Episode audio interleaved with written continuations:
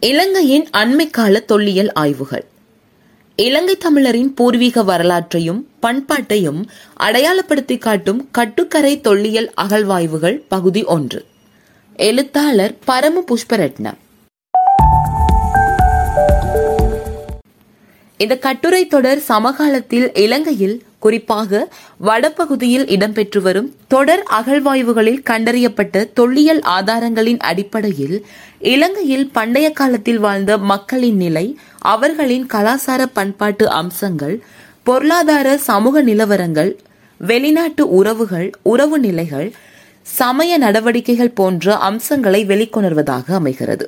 இலங்கை தொடர்பாக அண்மை காலங்களில் வெளிவந்த வரலாற்று ஆய்வுகள் அரச வரலாற்று பாட நூல்கள் தொல்லியல் கண்டுபிடிப்புகள் என்பன இலங்கையின் பூர்வீக மக்கள் பண்பாடு என்பவற்றின் தொடக்க காலத்தை விஜயன் வருகைக்கு முந்தைய நாகரிகத்திலிருந்து ஆராய்ந்து பார்க்கப்பட வேண்டும் என்பதை கோடிட்டு காட்டுவதாக உள்ளது. பிரித்தானிய ஆட்சியிலிருந்து இலங்கையின் பூர்வீக வரலாற்று தீபவம்சம் மகாவம்சம் முதலான பாலி இலக்கியங்களை அடிப்படையாக கொண்டே எழுதப்பட்டு வந்துள்ளன. இவ்விலக்கியங்கள் கிறிஸ்துவுக்கு முன் ஆறாம் நூற்றாண்டளவில் வட இந்தியாவிலிருந்து விஜயன் தலைமையில் ஏற்பட்ட குடியேற்றத்துடனேயே இலங்கையின் மனித வரலாறும் நாகரிக வரலாறும் தோன்றியதாக கூறப்படுகின்றன. இக்குடியேற்றம் நடப்பதற்கு முன்னர் இயக்கர் நாகர் என்ற இருவின மக்கள் இங்கு வாழ்ந்ததாக இந்நூல்களில் குறிப்பிடப்பட்ட போதிலும் பிற்காலத்தில் எழுந்த பெரும்பாலான வரலாற்று ஆய்வுகளில் அம்மக்களை மனித இனமாக கருத்தில் கொள்ளப்படவில்லை. மகாவம்சம் வட இந்தியாவிலிருந்து குடியேறியவர்களை இந்நாட்டுக்குரிய மக்களாகவும் தமிழர்களை அக்கரையிலிருந்து வந்து சென்று அந்நியராகவும் குறிப்பிடுகின்றது. இக்கதைகளை அடிப்படையாக கொண்டிருந்த பிற்கால வரலாற்று நூல்கள் சிங்கள மக்களை வட இந்தியாவிலிருந்து குடியேறிய ஆரிய இனக்குழுமத்தின் வழித்தோன்றல்களாகவும் தமிழர்களை தமிழ்நாட்டிலிருந்து பிற்காலத்தில் வந்து குடியேறிய அந்நியராகவும் குறிப்பிடுகிறது.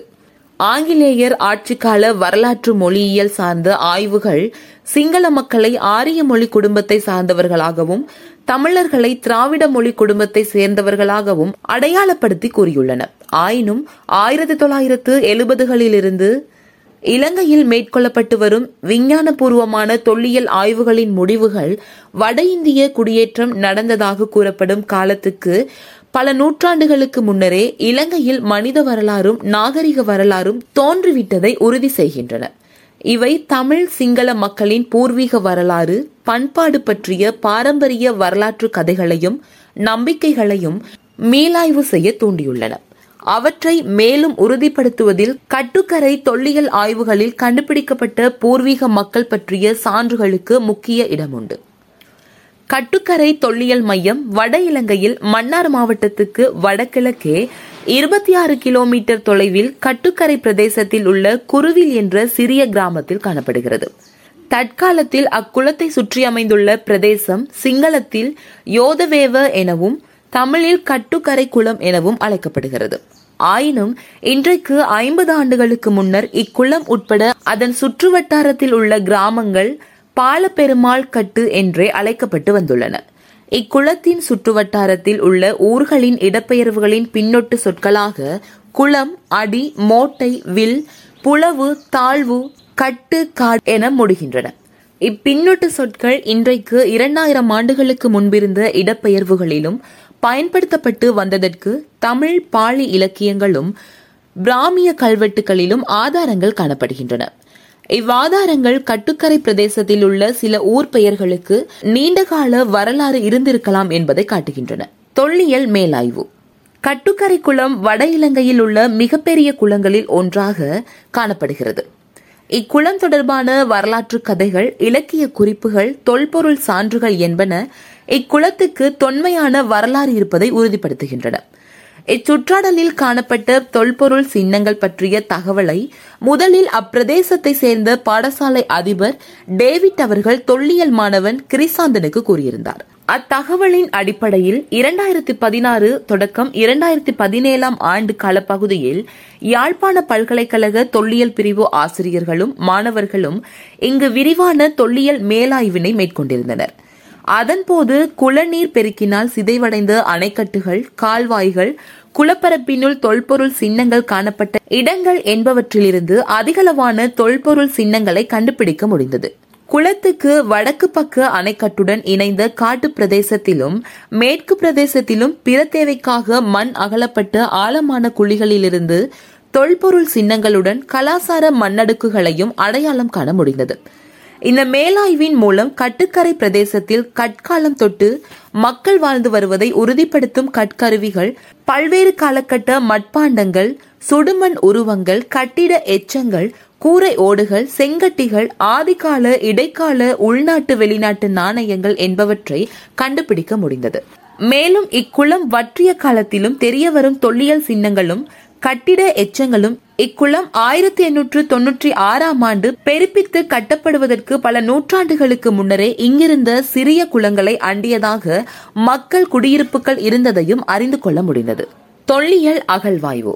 வட இலங்கையில் இதுவரை கண்டுபிடிக்கப்பட்ட மிகப்பெரிய புராதன குடியிருப்பு மையமாக கட்டுக்கரை பிரதேசம் அடையாளம் காணப்பட்டுள்ளது. இக்குடியிருப்புகள் கட்டுக்கரை குளத்துக்கு வடக்கு பக்கமாக ஏறத்தாழ மூன்று கிலோமீட்டர் சுற்றுவட்டாரத்தில் இருந்துள்ளதை இதுவரை கண்டுபிடிக்கப்பட்ட தொல்லியல் ஆதாரங்கள் உறுதி செய்கின்றன. ஆயினும் இப்பிரதேசத்தில் இருந்து பிற தேவைக்காக நீண்ட காலமாக மண் அகலப்பட்டு வருவதனால் அவ்விடங்கள் தற்போது பெரிதும் சிறிதுமான குழிகளாக காணப்படுகின்றன. இக்குழிகளிலிருந்து பிற இடங்களுக்கு எடுத்து செல்லப்பட்ட மண்ணோடு தொல்பொருள் சின்னங்களும் கொண்டு செல்லப்படுவதை தொலைதூரத்தில் புதிதாக அமைக்கப்பட்ட வீதிகளிலும் அணைக்கட்டுகளிலும் அவதானிக்க முடிகின்றது.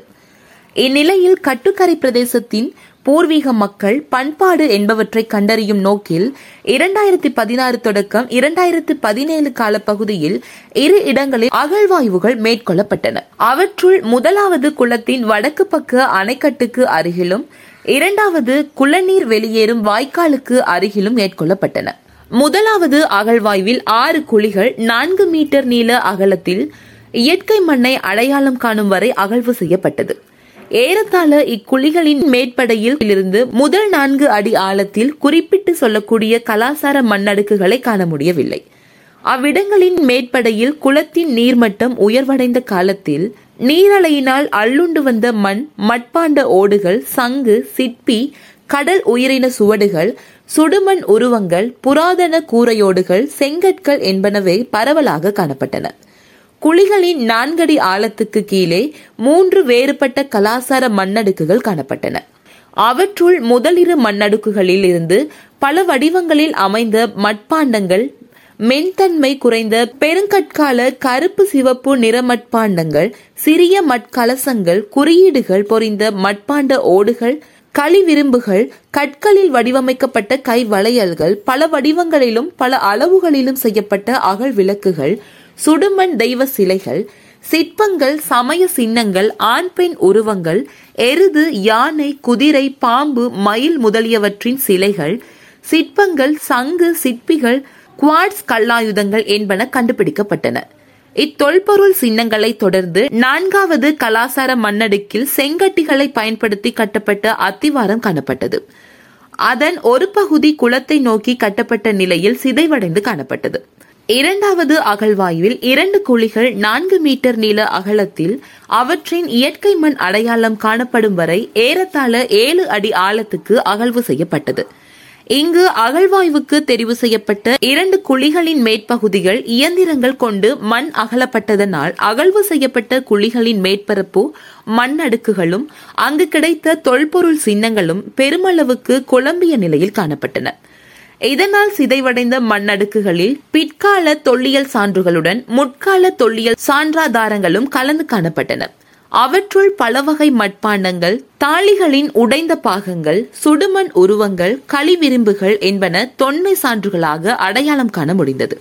இந்நிலையில் சிதைவடையாதிருந்த கலாசார மண்ணடுக்கில் மேற்கொள்ளப்பட்ட அகழ்வாய்வில் ஏறத்தாழ ஏழடி ஆழத்தில் பெருங்கற்கால அல்லது ஆதியிருப்பு கால பண்பாட்டுக்குரிய இருவகை ஈம சின்னங்கள் கண்டுபிடிக்கப்பட்டன.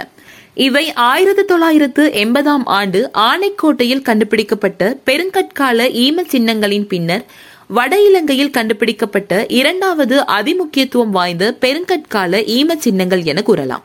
அவற்றுள் முதலாவது அகழ்வாய்வு குழியில் கண்டுபிடிக்கப்பட்ட ஈம சின்னத்தில் இறந்த மனிதனது எலும்புகளை எருது வடிவில் மண்ணால் செய்யப்பட்டு பின்னர் சுடப்பட்ட ஈம பேலைக்குள் வைத்து அடக்கம் செய்யப்பட்டிருந்தது. இவ்வகையான ஈம சின்னங்கள் தென்னிந்தியா சிறப்பாக தமிழக பெருங்கற்கால பண்பாட்டில் பரவலாக பயன்படுத்தப்பட்டிருந்த போதும் அது இலங்கையில் இதுவரை கண்டுபிடிக்கப்படவில்லை. ஆனால் முதன்முறையாக கட்டுக்கரையில் ஈமப்பேலையொன்று கண்டுபிடிக்கப்பட்டிருப்பது பெருங்கற்கால பண்பாட்டில் கட்டுக்கரை முக்கிய இடத்தில் இருந்ததை காட்டுகிறது. ஏறத்தாழ மூன்றடி நீளமும் இரண்டடி அகலமும் கொண்ட ஈமப்பேலைக்குள் இறந்தவரது எலும்புகள் வைக்கப்பட்டு அவை வைரமான களிமண் கொண்டு மூடப்பட்டிருந்தது. ஈமப்பேலையை மூடிய மண் மங்கலான சிவப்பு நிறத்தால் தனித்து அடையாளப்படுத்தி காணப்பட்டது. அத்துடன் ஈமப்பேலையை சுற்றி பல்வேறு அளவுகளில் பல வடிவங்களில் மட்பாண்டங்கள் குவளைகள் வட்டில்கள் மண்தட்டுகள் என்பன வைக்கப்பட்டிருந்தன. அவற்றுள் நரை நிற மற்றும் தனி கருப்பு சிவப்பு நிற மட்பாண்டங்களுடன் பெருங்கற்கால பண்பாட்டுக்கே தனித்துவமான கருப்பு சிவப்பு நிற மட்பாண்டங்கள் அதிக அளவில் கண்டுபிடிக்கப்பட்டமை சிறப்பாக குறிப்பிடப்படுகின்றது. இம்மட்பாண்டங்கள் இறந்தவர் வாழ்ந்த காலத்தில் பயன்படுத்தப்பட்ட பலதரப்பட்ட பொருட்களை நிவேதன பொருட்களாக வைப்பதற்கு பயன்படுத்தப்பட்டவையாகும்.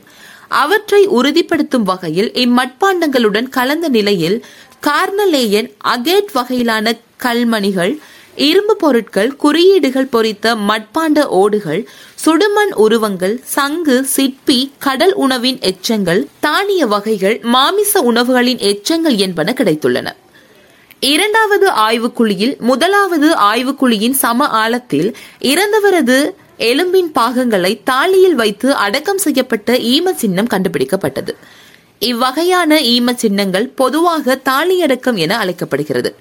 இதுபோன்ற ஈம சின்னங்களை தமிழக பெருங்கற்கால பண்பாட்டில் பரவலாக பயன்படுத்தப்பட்டுள்ளது. இதை மணிமேகலையில் வரும் சுடுவோர் இடுவோர் தொடுக்குழி படுவோர் தாழ்வையில் அடைப்போர் தாளியில் கவிப்போர் என்ற பாடல் வரிகள் உறுதி செய்கின்றன. இலங்கையிலும் பெருங்கற்கால குடியிருப்புகள் காணப்பட்ட மணற்பாங்கான இடங்களில் பெரும்பாலும் தாலியடக்க முறையே இருந்துள்ளது. இதற்கு புத்தளம் மாவட்டத்தில் பொம்பரிப்பு என்ற இடத்தில் கண்டுபிடிக்கப்பட்ட நூற்றுக்கணக்கான ஈமத்தாளிகள் சிறந்த சான்றுகள் ஆகும் கட்டுக்கரையில் கண்டுபிடிக்கப்பட்ட ஈமத்தாளி ஒரு அடி உயரமும் அதன் வாய்ப்பகுதி ஆறு அங்குல விட்டமும் கொண்டது. இத்தாளிக்குள் இறந்தவரது எலும்புகளுடன் மட்பாண்ட ஓடுகளும் கண்டுபிடிக்கப்பட்டன. இம்மட்பாண்டங்கள் படையற் பொருட்கள் வைக்கப்பட்ட பாத்திரங்களாக இருக்கலாம். தாலியை சுற்றி பெருங்கற்கால பண்பாட்டுக்குரிய கருப்பு சிவப்பு நிற மட்பாண்டங்களுடன் பல வடிவங்கள் பல நிறங்கள் கொண்ட மட்பாண்டங்களும் கிடைத்துள்ளன. இவை முதலாவது ஆய்வுக்குழியில் கிடைத்த பொருட்களை பெருமளவுக்கு ஒத்திருப்பதால் அதன் சமகாலத்துக்குரிய ஈம சின்னமாக கருதலாம். இருப்பினும் இவ்வீம சின்னத்தில் பெருங்கற்கால பண்பாட்டுக்கு முந்தைய நுண்கற்கால மக்கள் பயன்படுத்திய சேட் கல்லாயுதங்களும் கிடைத்துள்ளன. இவ் ஆதாரங்கள் கட்டுக்கரையில் நுண்கட்கால பண்பாட்டின் தொடர்ச்சியாக பெருங்கற்கால பண்பாடு பரவிய போது அப்பண்பாட்டை நுண்கற்கால மக்கள் ஏற்றுக்கொண்டதை உறுதிப்படுத்துவதாக இருக்கலாம். அல்லது பெருங்கற்கால பண்பாட்டின் தொடக்க காலத்தில் நுண்கற்கால மக்கள் பயன்படுத்திய கற்கருவிகளை பெருங்கற்கால மக்களும் பயன்படுத்தி இருக்கலாம். இவ்வாறான பண்பாட்டு தொடர்ச்சி தமிழகத்திலும் இலங்கையிலும் பொம்பரிப்பு அனுராதபுரம் ஆகிய பெருங்கற்கால மையங்களிலும் கண்டுபிடிக்கப்பட்டுள்ளன கட்டுக்கரை அகழ்வாய்வில் இருவேறுபட்ட பண்பாட்டுக்குரிய ஆதாரங்கள் ஒரே இடத்தில் ஒன்றுடன் ஒன்று கலந்த நிலையில் கண்டுபிடிக்கப்பட்டிருப்பது இப்பிரதேசத்தின் மனித வரலாறும் பண்பாட்டு வரலாறும் நுண்கற்கால மற்றும் பெருங்கற்கால பண்பாட்டுடன் தோன்றி வளர்ந்ததை காட்டுவதாக உள்ளது. கட்டுக்கரையின் பூர்வீக பண்பாடு. இலங்கையில் வாழ்ந்த நுண்கட்கால பெருங்கற்கால மக்கள் அவர்களின் பண்பாடுகள் என்பன தொடர்பான தொல்லியல் சான்றாதாரங்களை வட இந்திய குடியேற்றங்கள் ஏற்படுவதற்கு முன்னர் இலங்கையில் வாழ்ந்த இயக்கர் நாகர் மக்களுடன் தொடர்புபடுத்தி ஆராயும் போக்கு அண்மை காலத்தில் தோன்றியுள்ளன. இதனால் கட்டுக்கரை தொல்லியல் ஆய்வுகளின் போது கண்டுபிடிக்கப்பட்ட நுண்கட்கால பெருங்கற்கால பண்பாடுகளின் முக்கியத்துவத்தை மேலே கூறப்பட்ட ஆய்வுகளின் பின்னணியில் நோக்குவது பொருத்தமாகும். இலங்கையின் விஜயன் யுகத்துக்கு முந்தைய நாகரிக வரலாறு உண்டு என்பதற்கு தொல்லியல் கண்டுபிடிப்புகளை ஆதாரங்களாக காட்டியிருக்கும் பேராசிரியர் சேனக பண்டார நாயக்கு இலங்கை மக்களின் இன அடையாளங்களுக்கு உடற்கூற்றியல் வேறுபாடுகள் காரணம் அல்ல. பண்பாட்டு வேறுபாடுகளை காரணம் என்றும் அப்பண்பாட்டு வேறுபாடுகளை இலங்கையில் நாகரிக வரலாறு தோன்றிய காலத்திலிருந்து ஆராய்ந்து பார்க்க வேண்டும் எனவும் வலியுறுத்துகிறார். இந்நிலையில் பேராசிரியர் சத்தமங்கல கருணாரட்ன மகாவம்சம் கூறும் நாகரும் இலங்கையில் வாழ்ந்த இனக்குழு என்பதற்கு இரண்டாயிரம் ஆண்டுகளுக்கு முற்பட்ட பிராமி கல்வெட்டில் சொல்லப்பட்டுள்ள நாககுலம் என்ற வரலாற்று குறிப்பை ஆதாரமாக காட்டுகின்றார். மகாவம்சத்தில் குறிப்பிடப்பட்ட நாக என்ற பெயர் வட இந்திய குடியேற்றம் நடந்ததாக கூறப்பட்ட காலத்துக்கு பின்னர் வரலாற்று தொடக்க கால இலங்கையுடன் பின்னி பிணைந்த பெயராக இருந்ததை பிராமிக்கல் வெட்டுக்களும் சமகால பாலி இலக்கியங்களும் உறுதி செய்கின்றன. இலங்கையில் இதுவரை ஏறத்தாழ ஆயிரத்து ஐநூறு பிராமி கல்வெட்டுக்கள் கண்டுபிடிக்கப்பட்டுள்ளன. அவற்றுள் ஏறத்தாழ இருநூறு கல்வெட்டுகளில் நாக என்ற பெயரை பலதரப்பட்ட மக்களும் தனிநபரின் பெயராக பயன்படுத்தியதற்கு ஆதாரங்கள் காணப்படுகின்றன. அப்பெயருக்குரியவர்கள் இனக்குழு தலைவர்கள் சிற்றரசர்கள் அரச அதிகாரிகள் வணிகர்கள் என உயர் பதவிகளில் இருந்ததை அக்கல்வெட்டுக்கள் மேலும் உறுதி செய்கின்றன. வவுனியா மாவட்டத்தில் கண்டுபிடிக்கப்பட்ட நான்கு பிராமி கல்வெட்டுக்கள் அங்கிருந்த நாக சிற்றரசர்களின் ஆட்சி பற்றி கூறுகின்றன. பிராமி கல்வெட்டுகளில் வரும் நாகரை பற்றிய செய்திகள் அவற்றின் சமகால வரலாறு கூறும் பாலி இலக்கியங்களிலும் காணப்படுகின்றன. இதற்கு உதாரணமாக அனுராதபுர ராசதானியில் ஆட்சியில் இருந்த துள்ளத்நாக கள்ளத்நாக சோரனாக மகானாக இளனாக மகள்ளனாக குஜனாக குஞ்சனாக ஸ்ரீநாக அபயனாக ஸ்ரீநாக முதலான நாக மன்னர்களின் ஆட்சி பற்றி கூறியுள்ளதை குறிப்பிடலாம். இவ்வாதாரங்கள் வரலாற்று தொடக்க கால இலங்கையில் வாழ்ந்த நாகர்களுக்கும் வட இந்திய குடியேற்றம் நடப்பதற்கு முன்னர் வாழ்ந்த நாகர்களுக்கும் தொடர்பு இருப்பதை காட்டுகின்றது. மகாவம்சம் கூறும் இயக்கரும் நாகரை போல் வட இந்திய குடியேற்றத்துக்கு முன்னர் இலங்கையில் வாழ்ந்த இன்னொரு இனக்குழுவாக பார்க்கப்படுகிறது. இதற்கு பேராசிரியர் ராஜ் சோமதேவ் பிராமிக் கல்வெட்டுகளில் வரும் யஷ என்ற பெயரை ஆதாரமாக காட்டுகிறார். இலங்கையில் தோன்றி வளர்ந்த யஷ வழிபாடுகள் பற்றி விரிவாக ஆராய்ந்த பேராசிரியர் சிற்றம்பலம் அவற்றின் தொடக்க காலத்தை மகாவம்சம் கூறும் இயக்கருடன் தொடர்புடையவர்கள் என்பதற்கு பிராமி கல்வெட்டுக்களையே ஆதாரமாக காட்டுகிறார். தமிழரது பண்பாட்டு அடையாளங்கள் இலங்கையில் வாழ்ந்த பூர்வீக மக்களது பண்பாட்டிலிருந்து தொடங்க வேண்டும் என கூறும் கலாநிதி போ ரகுபதி இதற்கு சான்றாக இரண்டாயிரத்து ஐநூறு ஆண்டுகளுக்கு மேலாக தமிழர் மத்தியில் இருந்து வந்த இயக்க வழிபாடு பற்றி கால அடிப்படையில் எடுத்து கூறி அவ்வழிபாடு காலப்போக்கில் வள்ளிபுரநாதர் ஆலயமாக மாறியதை பொருத்தமான ஆதாரங்களுடன் நிறுவியுள்ளார். மேற்குறிப்பிட்ட கருத்துக்கள் இலங்கை மக்களின் வரலாறும் பண்பாடுகளும் இதுவரை கால வரலாற்று ஆய்வுகளில் கவனத்தில் கொள்ளப்படாத யஷ நாக மக்களிலிருந்து பார்க்கப்பட வேண்டும் என்பதை சுட்டிக்காட்டுகின்றன. தொல்லியல் அறிஞர்கள் இயக்க நாக மக்களின் பண்பாடுகளாக நுட்கட்கால பண்பாட்டையும் பெருங்கற்கால அல்லது ஆவியிருப்பு கால பண்பாட்டையும் அடையாளப்படுத்துகின்றனர். மானிடவியல் அறிஞர்கள் உடற்கூற்றியல் அடிப்படையில் இம்மக்களை ஆதி ஒஸ்ட்ரலோயிட் மற்றும் திராவிட மக்கள் எனவும் மொழியியல் அறிஞர்கள் இவர்கள் பேசிய மொழிகளை ஆதி ஒஸ்ட்ரிக் மற்றும் திராவிட மொழிகள் எனவும் கூறுகின்றனர். கட்டுக்கரை தொல்லியல் ஆய்வுகளில் மேற்கூறப்பட்ட இருவகை பண்பாட்டு மக்களும் வாழ்ந்ததற்கான உறுதியான ஆதாரங்கள் கிடைத்துள்ளன. இதனால் அப்பண்பாடுகளின் முக்கியத்துவத்தினை சமகால தென்னிந்திய இலங்கை பண்பாடுகளின் பின்னணியில் ஒப்பிட்டு பார்ப்பது கட்டுக்கரை தொல்லியல் கண்டுபிடிப்புகளின் முக்கியத்துவத்தை மதிப்பீடு செய்வதற்கு பெரிதும் உதவலாம்.